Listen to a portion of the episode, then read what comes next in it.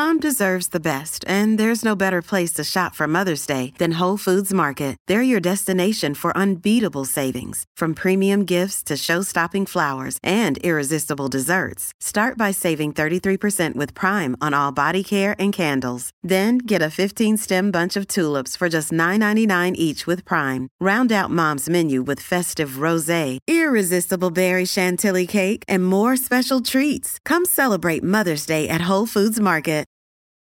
Families have a lot going on. Let OLLY help manage the mental load with new cognitive help supplements for everyone four and up, like delicious Lolly Focus Pops or Lolly Mellow Pops for kids. And for parents, try three new Brainy Chews to help you focus, chill out, or get energized.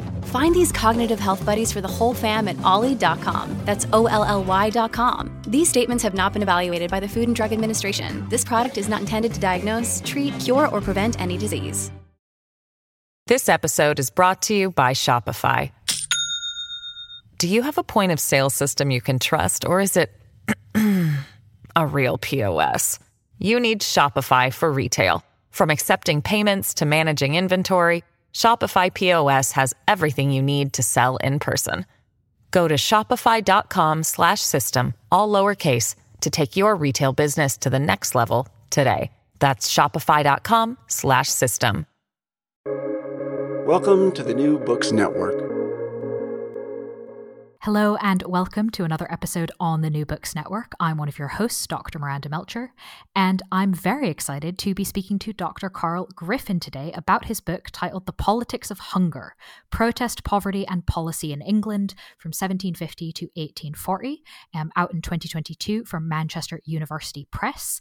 This book offers the first systematic analysis of the idea of hunger and how this was something that was experienced during this time period, feared during this time period, um, and influenced politics and policy in a whole bunch of really interesting ways.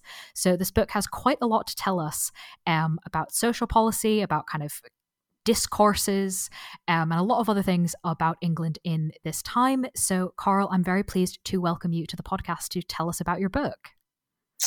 Uh, hi, Miranda. Um, my book is, uh, as with so many uh, academic books, is something of a long-standing project and a labour of labour of love. Um, I am a historical geographer, um, so I'm kind of interested in both uh, time and space in the past. Um, and my particular kind of interests from the start of my career have been um, focused on rural England from roughly the beginning of the 18th century through to the middle of the 19th century. And most of my work, I suppose the stuff I'm best known for, is work on uh, popular protest and popular politics.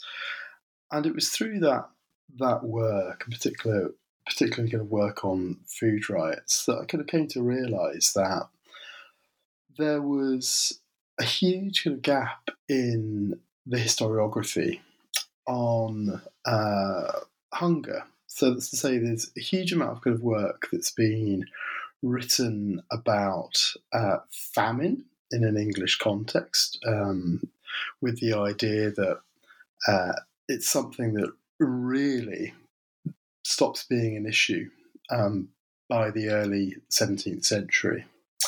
Um, and also um, an interesting kind of body of work that focuses on the uh, the later kind of 19th century, um, where hunger supposedly had reappeared, had been um, had been reimagined, had been rediscovered as a um, as a social problem. But in this kind of intervening period, there was this kind of huge gap in our knowledge, um, where, and I think it'd be fair to say, um, historical scholars had assumed that hunger simply wasn't an issue in any kind of major way.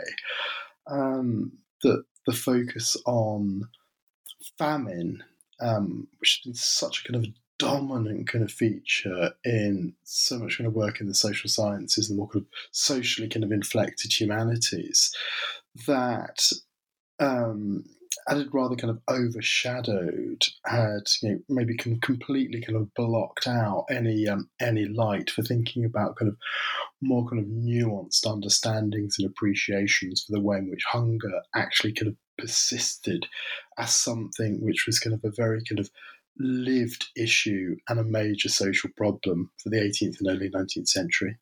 So the politics of hunger is this attempt then to fill this gap in our knowledge of the 18th and early 19th century in relation to this more kind of nuanced understanding of hunger, something which was kind of a lived reality for many people, and also something which was kind of a critical driver of social policy and social commentary in the period. Hmm.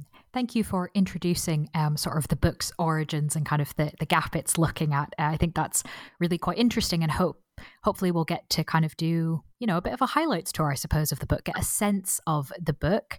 Um, and although the title does sort of imply that it starts from 1750 as you've sort of implied already um, this idea of hunger having an impact on society uh, has much older origins um, but also kind of some immediate ones. So i was wondering if i could ask you a bit about um, what's in the book, and of course, you've already spoken is in your work more generally about the idea of food riots, and particularly the food riots in seven in the 1740s. What was so significant about these, particularly when it comes to understanding hunger? So there's a really, really long history of um, of what what are broadly understood of uh, understood as uh, acts of crowd interventions around issues to do with food supply and food quality going back into the um, to the medieval period but it's not really until 1740 that we see what can be kind of uh, understood of as a genuinely national wave of riots that encompass large parts of the country and draw in uh, uh, rapidly developing urban centres in the um, in the north and the Midlands into yeah into food riots for the uh, for the first time. So there's this really kind of interesting kind of yeah diffusion of riots from one place to another, um, which is something of a factor in kind of earlier kind of food rights, but the fact that it's this kind of national kind of diffusion, this kind of critical kind of national picture, drawing in kind of new and emerging kind of settlements. Um, so it's really, really interesting and it's really, really important. It's something that's not been subject to a huge amount of study. There's some kind of really, really important work by um, by the American historian John Bohstedt um, and the work of of Adrian, Ra- Adrian Randall has been kind of important in starting to develop a deeper sense as to what was going on in 1740. But I mean, I see it as absolutely kind of the pivotal kind of moment at which we can begin to kind of understand how the politics of um, um, the politics of hunger as expressed around kind of issues of food supply, um, uh, as expressed around kind of issues of uh, around the issues of um, the marketing and regulation of the marketing of um, food become this kind of way in which we can understand kind of broader kind of popular mentalities and kind of broader kind of attitudes uh, as to kind of you know how um, the poorer members of society, who had to kind of work for a living, uh, had kind of this kind of interesting kind of relationship with food and how that kind of fed into their broader kind of conception of their role in politics, in popular politics. So it kind of touches upon so many kind of critical critical kind of dynamics for the period. And one thing I found really interesting um, reading the book is kind of, as you've just um, given us a good overview of, the 1740s riots are really quite impactful, right? Nothing on that kind of scale has really been seen before, and shows that this is clearly um, a very salient issue, despite the fact that, as you mentioned in your first answer, um, the idea of hunger still being a problem for England um, was kind of reported, at least by elites, that, like, oh, that's not a problem anymore. Um, And yet, as you demonstrate, it's not like the 1740s are kind of this big last gasp of the issue. In fact, food riots and protests um, continue throughout the period into the early 1800s, but not quite in the same ways, or at least not entirely in the same ways. So, can you maybe take us through how food riots and protests changed from the sort of 1740s as the starting point through the rest of that century? Yeah, absolutely. So, I mean, so the wave of kind of riots in the 1740s kind of set up a lot of the uh, protest modes, the protest practices, which uh, become kind of defining features of kind of yeah, food riots throughout the throughout the 18th century. So um, interventions around uh, attempts to kind of export food from the community, that export doesn't necessarily mean kind of overseas. Invariably, kind of it means going into kind of yeah major kind of urban markets, either kind of nearby or at a, or at a distance. Interventions in marketplaces around um, um, either what could be perceived to be kind of unfair marketing practices, um, unfair kind of manipulation of foodstuffs, or um, more kind of broadly around what were thought to be kind of yeah um, unfair uh, prices. So not kind of high prices per se, but kind of prices which um, were the result of yeah, manipulation. Um, so 1740s kind of sets that sets that instead, and a lot of that you know is is evident in the uh, the waves of food riots which were in the in 1756, 1757, 1766. Um, to extend to slightly kind of less kind of intense wave of, of kind of riots in 1772 that slightly more on the east of England rather than being truly national. Um, up until what is absolutely kind of peak food rioting um, in 1795.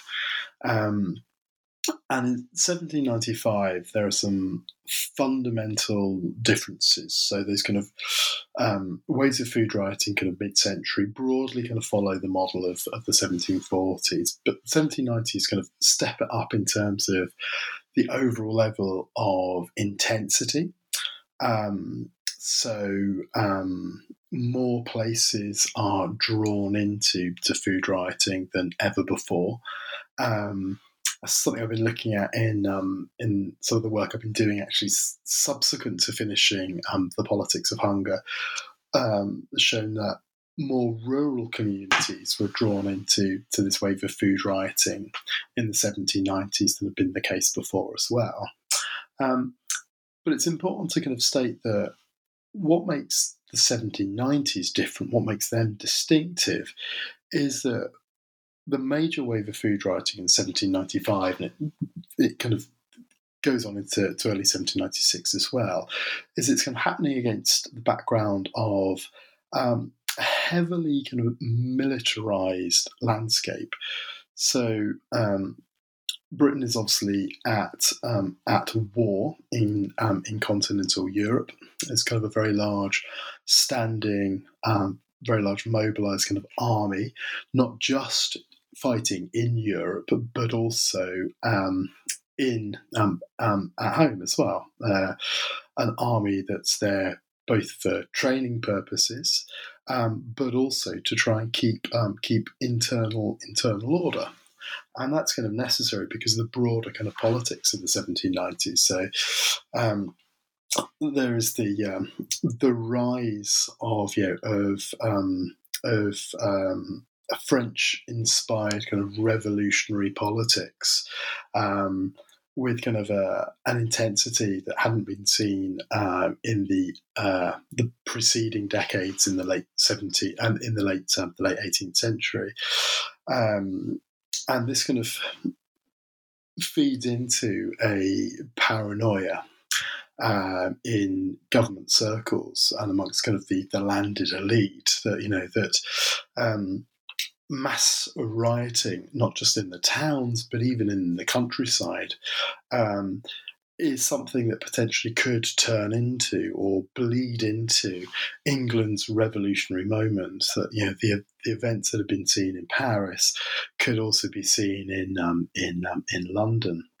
Um, so the reaction to to food rioting in a lot of locales, not all, um, but lots in 1790, is a much more kind of yeah bitter, a much more repressive, much more kind of political um, um, um act to to try and stop rioting, to stop rioting, feeding and bleeding into um, to an insurrectionary moment. Um, um, so, whereas kind of in the past, some individuals, a small number of individuals, might be um, made an example of for, being kind of ringleaders in food rights. Most individuals, even if they're arrested, were never even brought to trial, or if they were brought to trial, were were um, were given kind of yeah a nominal kind of sentence, or were, were kind of yeah were kind of acquitted.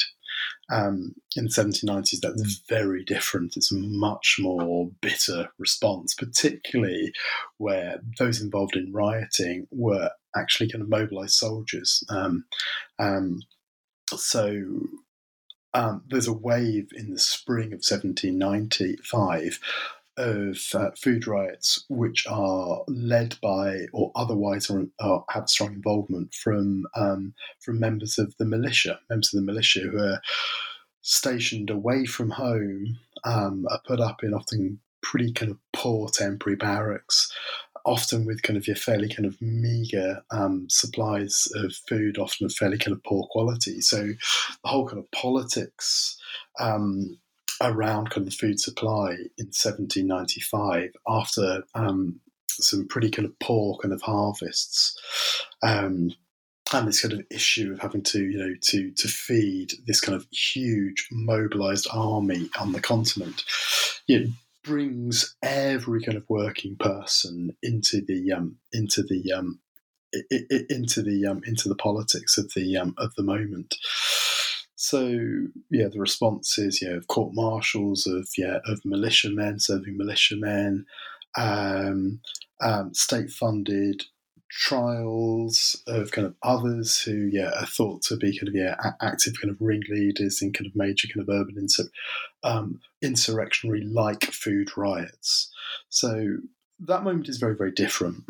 Um, so when again there's kind of another major kind of yeah food crisis in 1800, again after kind of yeah really really kind of hard winter, after kind of yeah problematic kind of harvests, after kind of issues with uh, with um, with integration of yeah of kind of food networks, you know, Britain being a, a, at war in continent, continental Europe meant that many of the many of the routes, uh, particularly coming out of the um, coming out of the Baltic, that once might have been kind of relied upon to uh, to kind of supplement kind of Britain's own uh, Britain's own kind of agrarian kind of breadbasket um, were no longer either kind of possible or no longer reliable. So at 1800, and the food crisis then is potentially kind of a moment which is even more serious than 1795.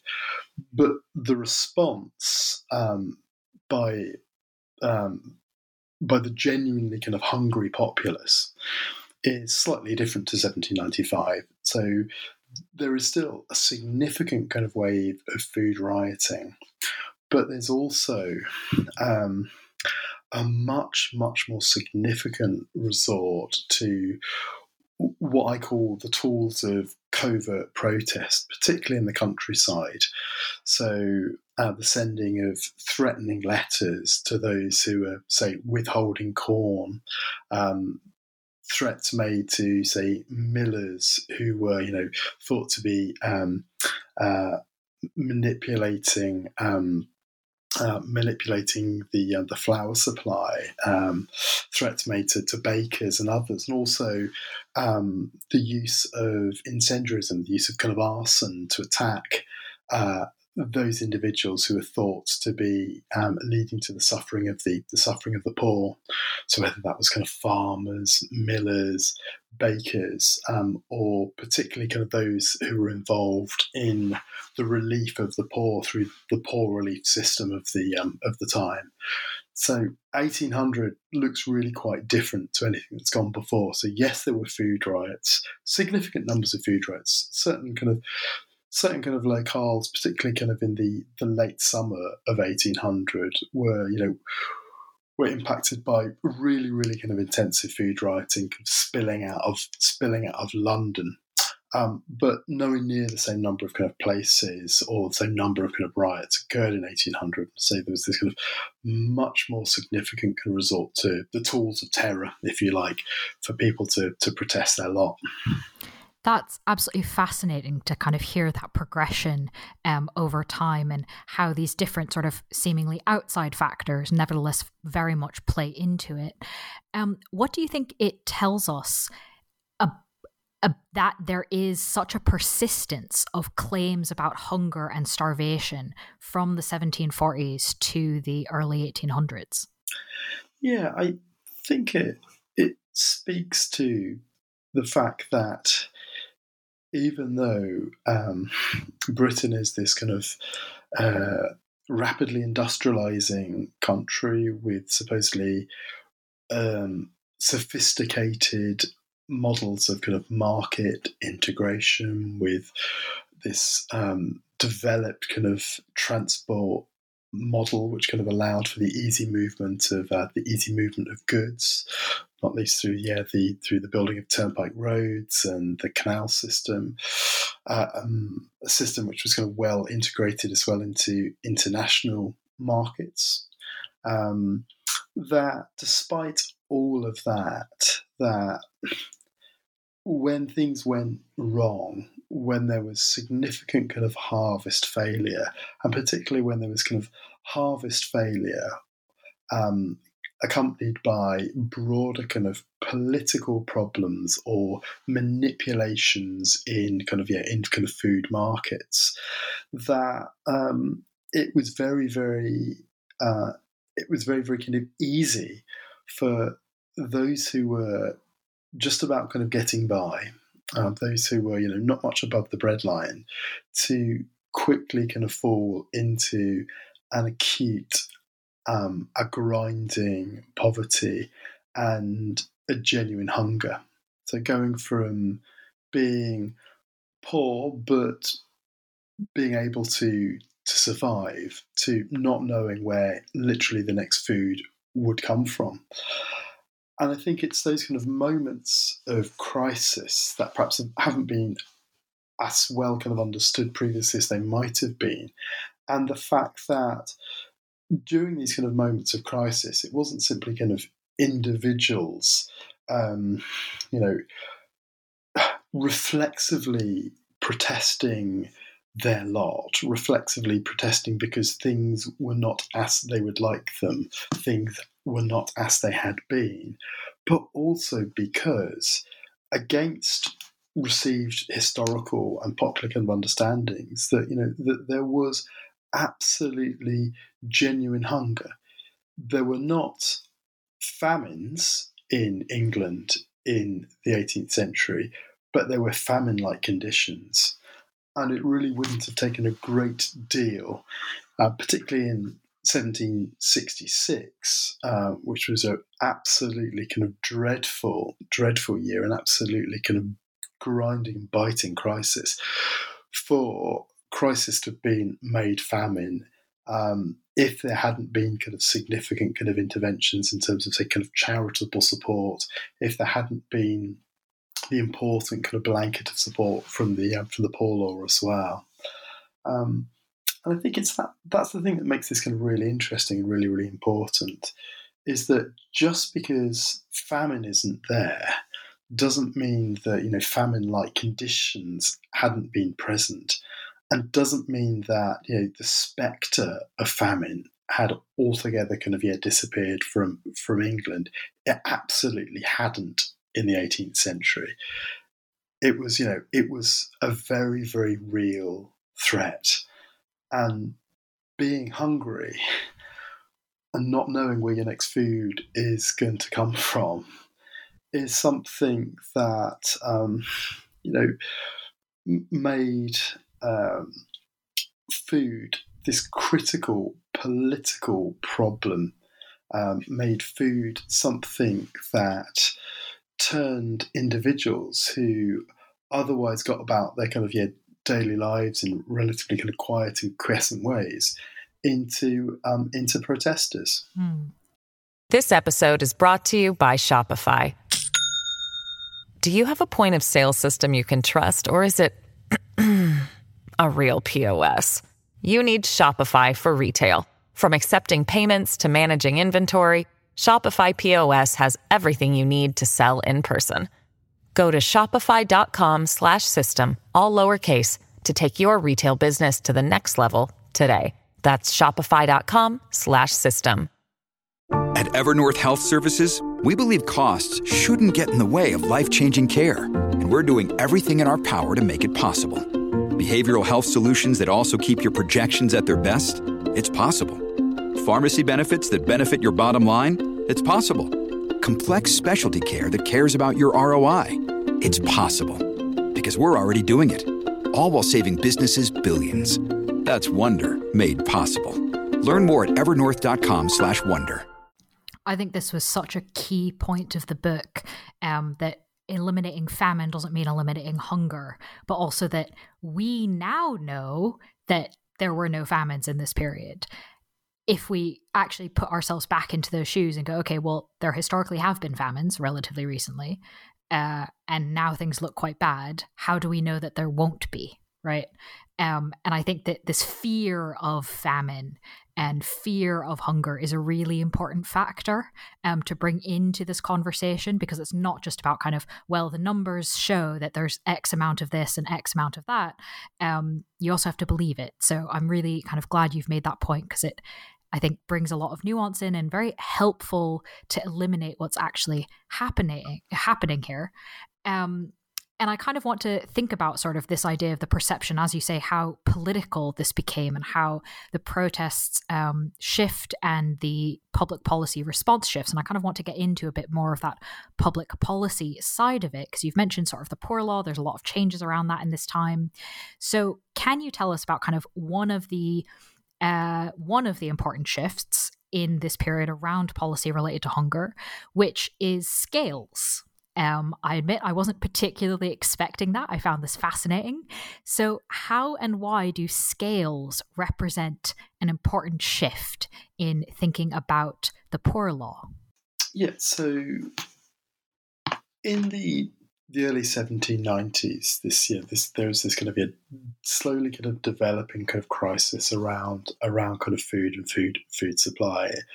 And it absolutely yeah, becomes this kind of critical kind of yeah unyielding kind of issue in 1795 but as early as 1792 there's kind of evidence to suggest that that local authorities that local groups of kind of magistrates and landowners uh, genuinely worried about um, both the already significantly kind of rising cost of poor relief. So the impact of yeah of of war as ever as we're experiencing now is inflation. Um, inflation, particularly kind of yeah, and most severely kind of impacted in um, um, in terms of kind of yeah food prices. Again, as we're seeing as we're seeing now, um, and what could be done to genuinely of a crisis. So there's kind of properly kind of humanitarian kind of yeah um, without wanting to use a um, um, an anachronism properly kind of humanitarian kind of yeah motives at, at play here um, but also kind of what mechanisms can be kind of yeah developed to kind of systematically um, support the the the the needy the genuine as the magistrates would see it and um, make sure that um, public funds, let's say local public funds, poor, the the um, the uh, the poor relief monies could be kind of targeted at those who were kind of in greatest um, in greatest need, and those who were thought to be kind of yeah most worthy of yeah of public public support. So there are these kind of interesting kind of early kind of precedents in the, the opening years of the 1790s and in 1795, um, uh, often been been told by kind of social historians, um, a group of kind of magistrates get together uh, in the small Berkshire hamlet of, um, of Speenhamland. It's not even a parish; it's a yeah, little kind of hamlet in the broader parish of, of Speen, and um, devise this systematic scale for the relief of the the poor, um, t- t- tagging um, the amount of kind of relief kind of necessary for the support of a family to the the price of bread bread being you know, the central kind of arbiter of you know, of, of how kind of a family will feel the effects of inflation most of you know, a kind of a, a poor labouring family's income would be spent on bread far more than on, on rent or, or anything else. So bread is kind of a useful kind of mechanism to, to organise this, organise this, organise this by. So on top of you know, on top of uh, um, a family's wages, how much in how much kind of income support for these scales are genuinely kind of an income support policy how much support are they going to kind of need to get by when bread is at so many kind of yeah, so many kind of shillings and pence a gallon loaf. Um, so the intentions are kind of interesting and they're and they're complex. And from this kind of seminal kind of meeting, which has been kind of held up by kind of so many historians as the as the kind of the, the critical, the pivotal moment, lots of these other scales kind of um, appear in in other kind of um, in other kind of communities, particularly in the starting in the southern English corn lands, so in places like kind of Hampshire, Dorset, Berkshire into Sussex into into into Kent, um, and then kind of spreading into kind of other other kind of counties too, not least in the um, in East Anglia and and even into the Midlands and the and the North, um, and these scales are something that outlive the moment of crisis for which they're kind of initially kind of designed, for which they're initially kind of invented, and instead almost become kind of embedded within um, within local relief policies, within local relief networks. It's important, so you know, to to state that whilst the the poor laws at this kind of moment in time um, operate within kind of a national kind of um, a national kind of legal kind of framework. Policy is something which is often actually kind of devised um, at the local level. There's you know a great degree of kind of innovation which occurs either at the district level or even the, the level of the parish. The parish being the smallest kind of unit at which kind of yeah um, monies for, for poor relief are kind of gathered and at which relief is is given given out.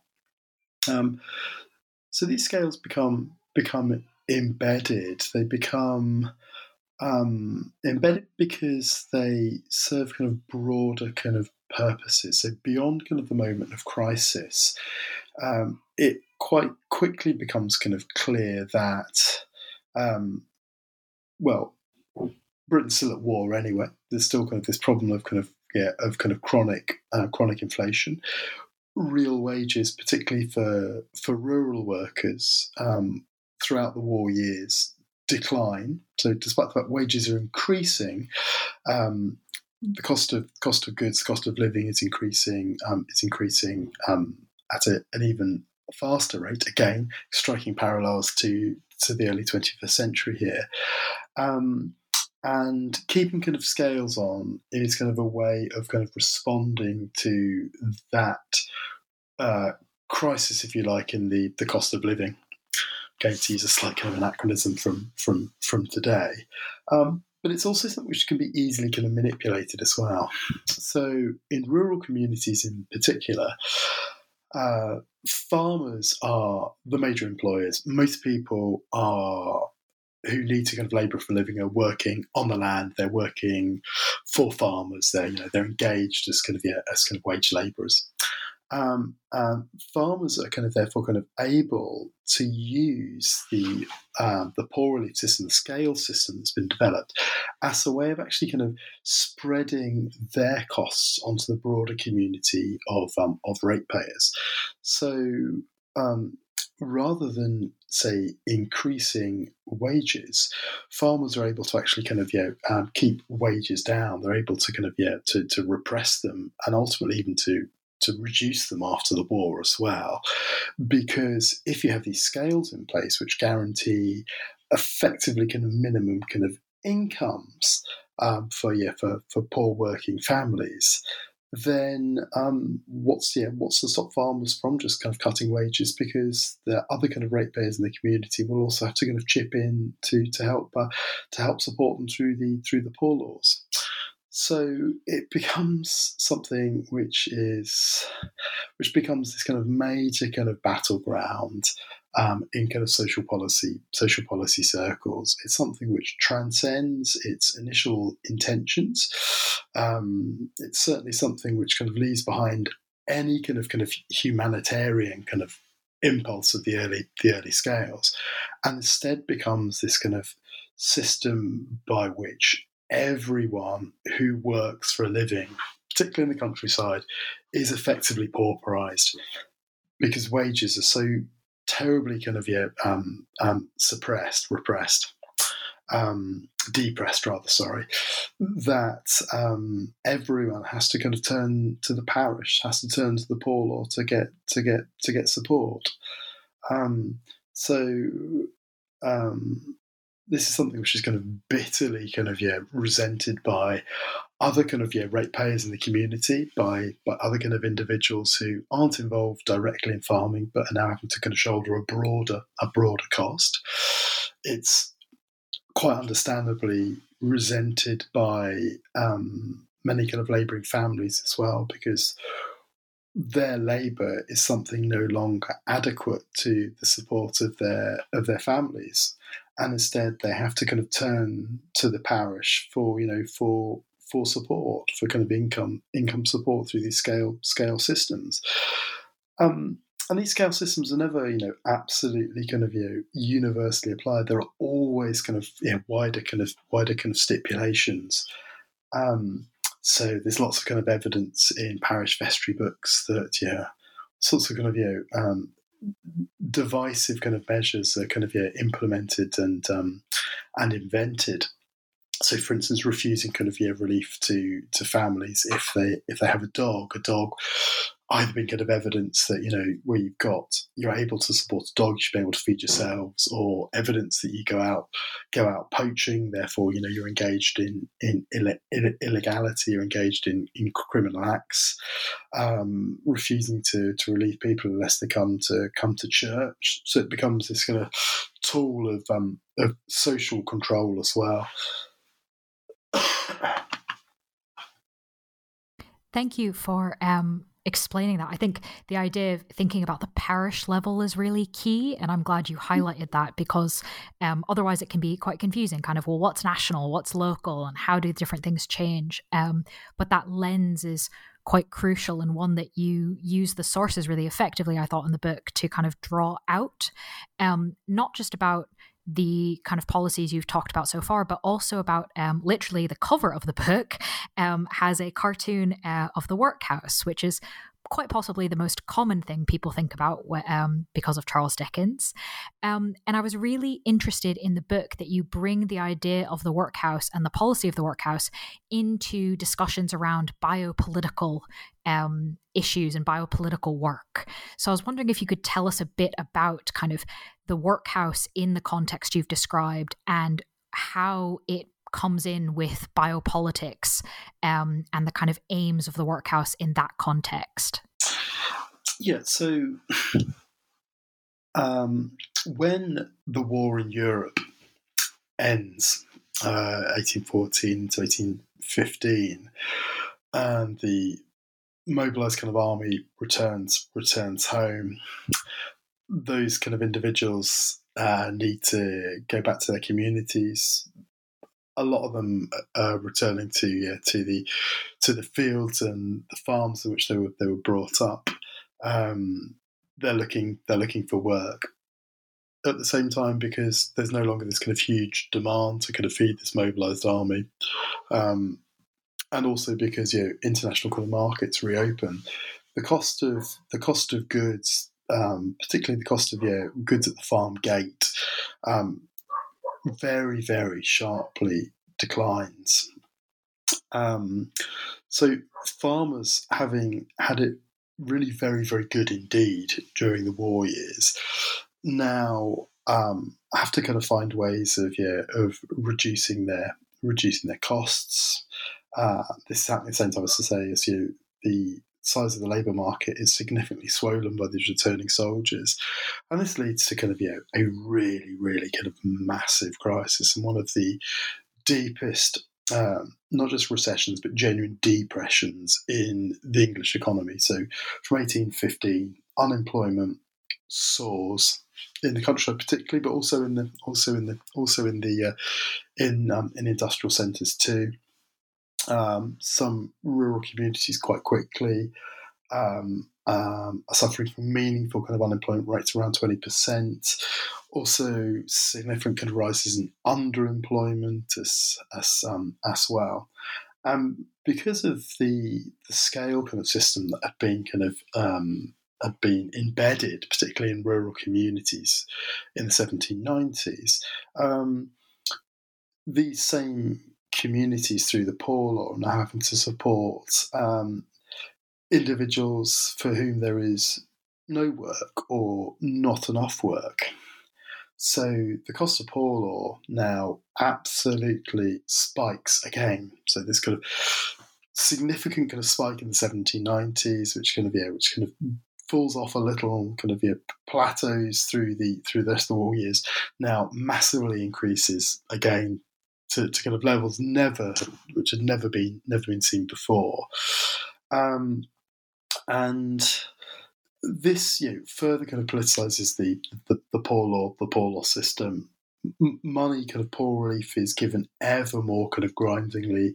There are ever more kind of you know, inventions and social policy kind of innovations around how um, around costs can be can be reduced. So particularly through kind of the hiring of yeah of paid of actually salaried poor law workers, assistant overseers. So.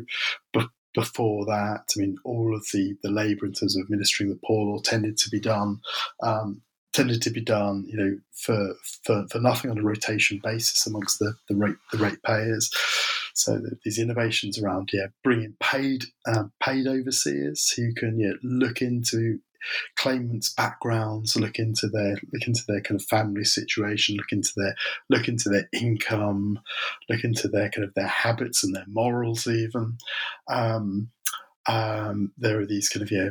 Uh, innovations around introductions of things called um, select vestries, these small cabals who um, are thought to be better kind of able to um, cut down on any kind of abuses at the level of the parish because there would be much um, these small kind of this small kind of cabal of often kind of the larger ratepayers would be kind of less kind of swayed by the um, by the pleas and the demands of um, of um, of claimants who might be kind of you know might be kind of related or kind of closer in status to some of the some of the um, the lesser ratepayers. So all of these kind of innovations um, are, are, brought in and, and ultimately, you know, have some kind of effect, but the because of kind of poor relief and this crisis around kind of un and underemployment um, is something that you know that, that kind of rumbles on through the, the later kind of yeah 1810s and into the 18 1820s. Um, everything flares up um, in 1830 with the largest series of rural protests that um, that England had seen at least since the, the Pe- Peasants' Revolt of 1381. Um, series of kind of protests, essentially kind of around the the standard of living of the of the rural poor, um, around yeah stingy kind of poor relief payments, around kind of um, around kind of you know, poverty and pauperizing levels of wages, around their poor treatment by employers and by poor law officials, around um, declining employment employment opportunities because the introduction of um, of machinery, particularly kind of threshing machines, which robbed workers of um, of precious and rare wintertime employment when the fields were frozen over. Um, and this is you know another kind of you know um, insurrectionary moment, another kind of moment which is kind of feared to be potentially um, potentially kind of revolutionary. There'd been you know a, a, revolution in France in the summer of 1830, kind of revolutions elsewhere in continental Europe, and again um, there was this kind of fear that the the rise, the revolt of the countryside would be um, something which would spill over into kind of the, the urban reform crisis of the time and would lead to you know um, a revolutionary kind of situation in, in England. It, it didn't, but the response of the state again was a bitter repression, both of many of the um, many of those who'd been most kind of obviously kind of um, toeing a particular kind of political line during the um, during the protest, during the swing riots of 1830. Um, and the other kind of response is by um, launching the first kind of major um, social policy inquiry um, in the history of kind of the history of kind of England and this kind of significant kind of moments in kind of social policy innovation into the poor laws and what could be what could be what could be done. So there's this belief amongst the the um, the Whig elite that you know the um, abuse of the poor laws lay at the heart of all of um, all of the problems. That um, by making labourers kind of pauperised, they've also made them indolent and um, and needy. Um, that they've kind of reduced their kind of yeah, incentive and will to work and support them support themselves. Um, and what's needed um, is this kind of full scale kind of reform which makes living on the parish, which makes living off kind of poor relief something which is not desirable. Now, of course, it wasn't desirable in, in any way at all. Um, but there was this kind of, yeah, this kind of major kind of political kind of belief, particularly amongst the uh, amongst kind of the uh, the utilitarians, the Whigs, you know, drawing upon the arguments of Jeremy Bentham and um, and, um, and, and Thomas Malthus, that um, a major reform of the poor laws was necessary. And what's what's kind of proposed out of this kind of yeah, this kind of this major kind of inquiry, which is kind of rigged to produce the result which is wanted, is that um, the relief of the poor on the parish is something which should be kind of abolished. Instead, parishes should be put together in unions at the centre of which is the workhouse, and that um, that all individuals, if they want to receive relief, should go and be relieved in the workhouse. That their kind of independence is taken away from them. Now, this is a system, this new poor law that comes in in 1834, and it kind of builds upon kind of examples and experiments with kind of workhouses in, in, in other locations, which had been been ongoing really from the from the early 17th century. Um, but the workhouse here was a system which was being imposed upon all communities, and there was supposed to be no kind of yeah no exceptions. You know, so the the young, the old, those who weren't able to support themselves and their families through work all had to go into the workhouse without without exception. There were kind of yeah moments when kind of the system kind of broke down, was so totally overwhelmed that some relief outside the workhouse was was available. But this is kind of essentially kind of a a biopolitical kind of system. It doesn't see the um, it doesn't see the individual, it doesn't see their situation, it doesn't look at their context. It's not concerned with them and their life.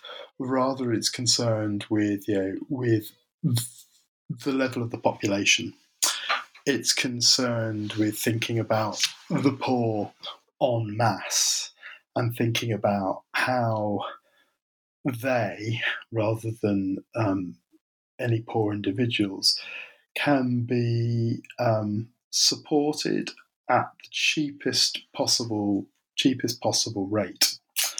Um, and yeah, the system is this kind of yeah, the construction of these um, incredibly austere centralized workhouses which divide individuals up by um, by um, by sex and by by age. So separate children's wards are taken away from the parents. Um, um, men and women are separated too. There are kind of separate kind of wards for the for the elderly, and everyone who is able to work in the workhouse is put to work.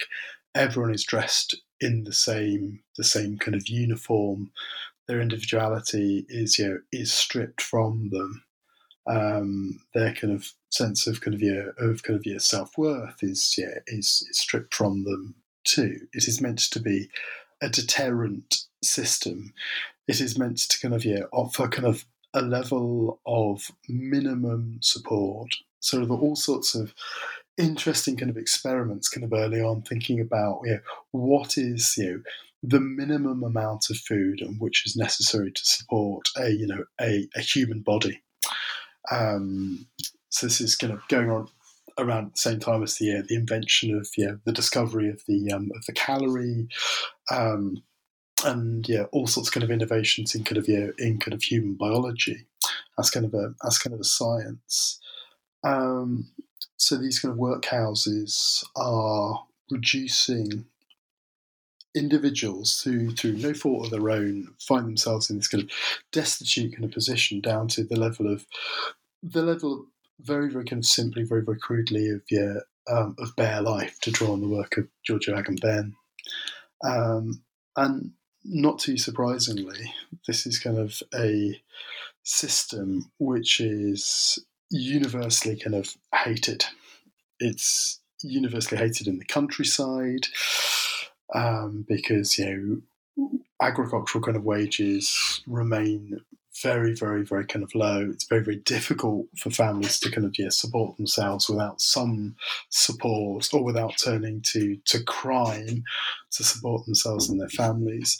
It's hated in um, in the towns where there are much kind of broader kind of communities of kind of ratepayers, um, many of whom are you know not that kind of far kind of removed from you know from the bottom rung of society themselves. You know, individuals who might be doing um, doing okay, but you know have just kind of lifted themselves up from kind of you know, from kind of destitution, and are only kind of one step away from destitution, and and who see kind of yeah the workhouse system as this kind of dreadful kind of imposition upon upon their community, who see it as this kind of act of state centralization of taking kind of power away from kind of local communities in determining how they should kind of care for their care for their own. And it is this kind of this kind of first act of state centralization around kind of yeah, around social policy. It's very very quickly followed by the invention of kind of yeah, county kind of police forces, which were again a response to the to the swing insurrection of, of 1830 but the workhouse is something which is incredibly powerful um, and um, bitterly, bitterly kind of resisted. But you know, it's it's important because you know it uses hunger. It turns kind of hunger into a tool of government. Mm. Very important. Um, and I really appreciated both obviously that explanation, um, but also that you kind of given that you've spoken about kind of looking at people at the level of population rather than individual, looking at the cheapest way, stripping individuality and things like that. Um, as I was reading that section, I started to make some sort of tend some connections to other parts of British history at this particular time, especially around race and empire, um, and then turned the page and found that uh, you have done that as well and done it properly in the book. So I was wondering if you could kind of expand this conversation, this answer you've just given us, into the wider context and conversation of race and empire in this time period in England.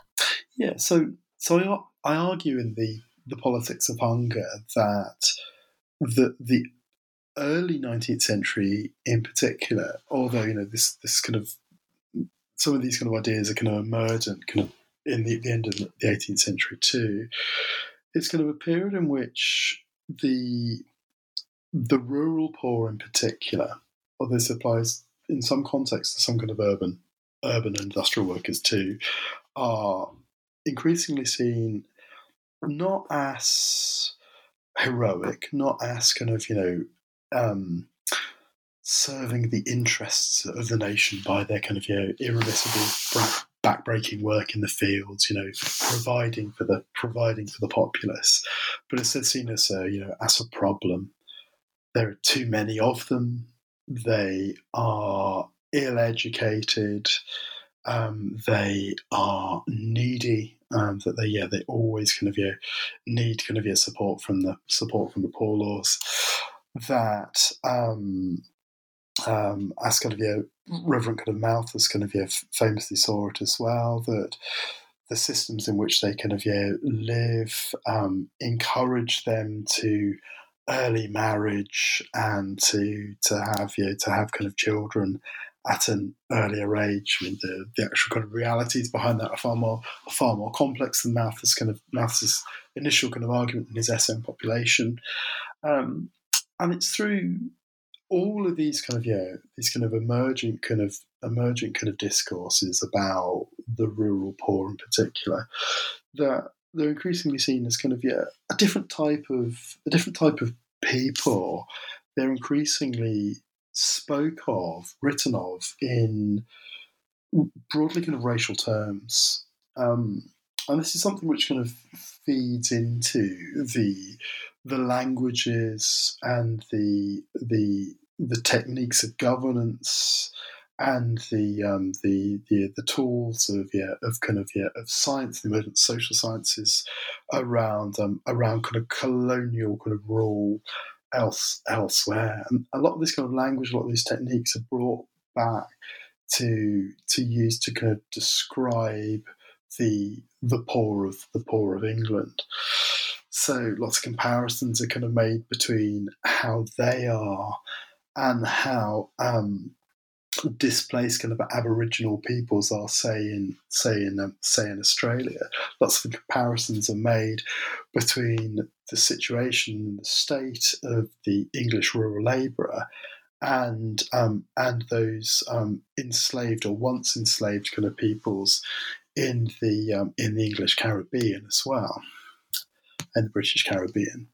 So there's this kind of a conflation of lots of kind of yeah, lots of kind of um, lots of emergent kind of ideas um, from you know from from metropole and from and from the colony, which are then going to be applied back onto thinking about you know thinking about the the labour. So this kind of this individual, this group who have been seen as a problem are now seen as not just kind of a problem, but altogether apart. They are kind of writ in racial terms. They're kind of considered to be, you know, to be a different type of people.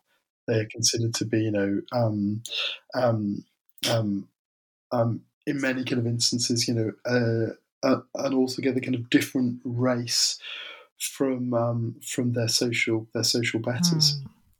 Very interesting link to make there. So thank you for explaining it.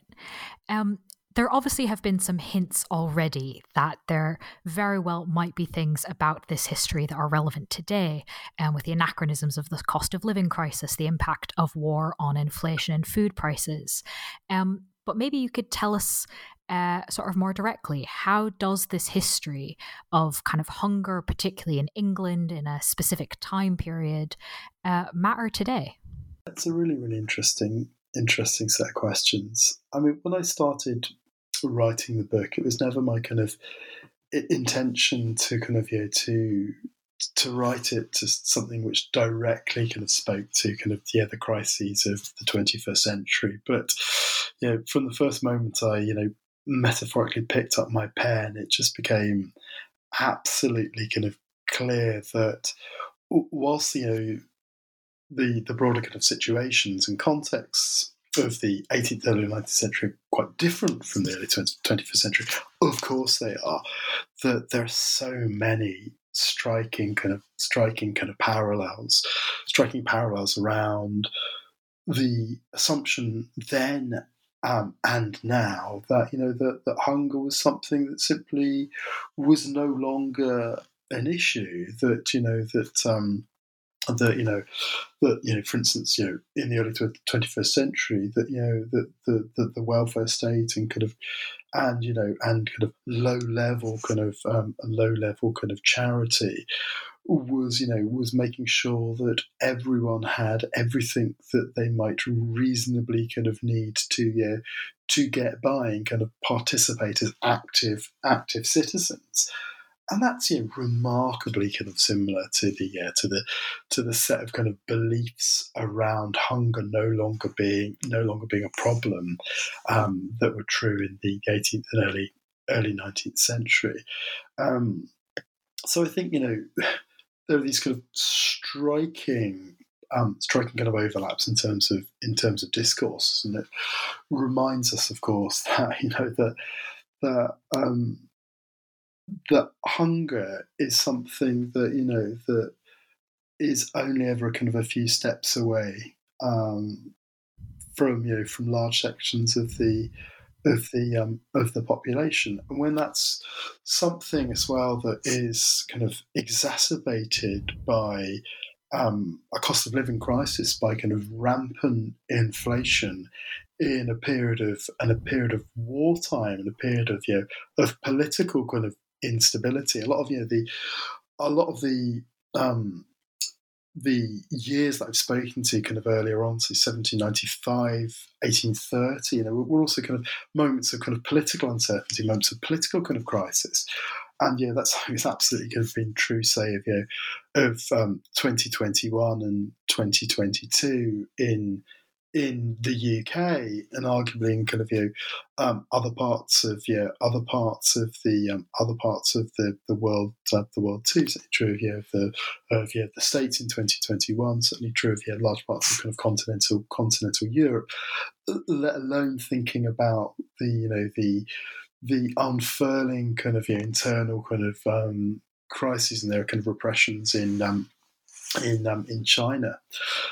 So there are parallels there, parallels there too, and that matters because you know thinking about these histories then speaks directly to to where we are today and serve as kind of a, a salutary warning to to those who um, try to govern over us, those who you know, those who we um, either kind of vote into um, into kind of office who, who or who kind of assume kind of positions of power without any kind of democratic authority or mandate that um, they need to be very very careful in thinking about how they respond in these moments of crisis to issues of hunger to the very very real biting and grinding reality of hunger to make sure